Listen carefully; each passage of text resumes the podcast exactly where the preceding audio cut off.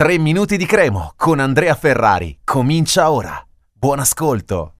È già il giorno della partita, un infrasettimanale molto tosto, forse il più tosto che poteva capitare in questo momento perché si gioca a Cosenza ed è una trasferta insidiosa, l'ho detto anche Stroppa in conferenza stampa e non è una frase fatta perché il Cosenza, lo abbiamo già detto, ha vinto a Palermo l'ultima partita, quindi è una squadra in crescita con entusiasmo, ha tanta voglia di far bene anche in casa davanti ai propri tifosi e alle 18.15, orario improponibile, ospita appunto la, la, Cremonese di Stroppa che invece è in via di costruzione perché era, lo era già quella di Ballardini che non riusciva a trovare i risultati sperati, figuriamoci ora eh, con Stroppa che è arrivato da una settimana e quindi comunque bisogna lasciarlo lavorare per capire un po' meglio come mettere giù la propria squadra. Oltretutto non è semplice se di partite ce ne sono eh, a raffica una dopo l'altra e non è semplice quando comunque tra una partita e l'altra ci sono dei problemi, dei problemi legati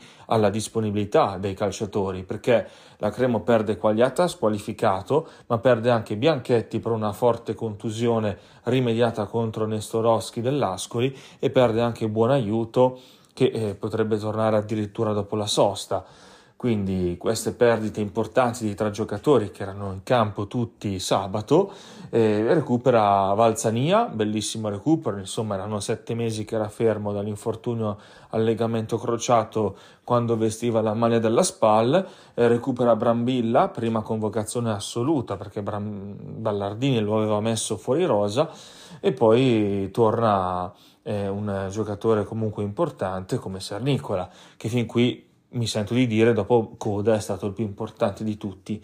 Non sappiamo se partirà da subito, però comunque è un ritorno importante. Detto questo, non sappiamo se la Cremo giocherà ancora a 3 come sabato oppure si metterà a 4, considerata l'indisponibilità di alcuni difensori.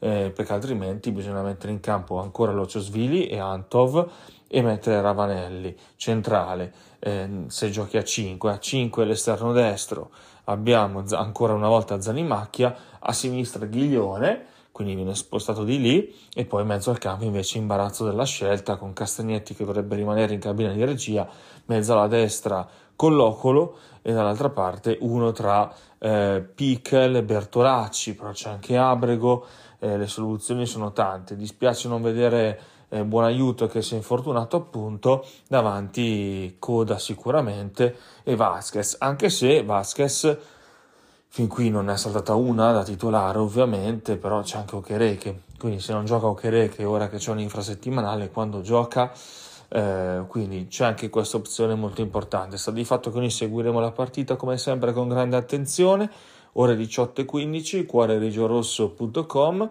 e poi domani la commenteremo insieme. Di certo la Crema ha bisogno di fare punti, ma punti davvero, non pareggini.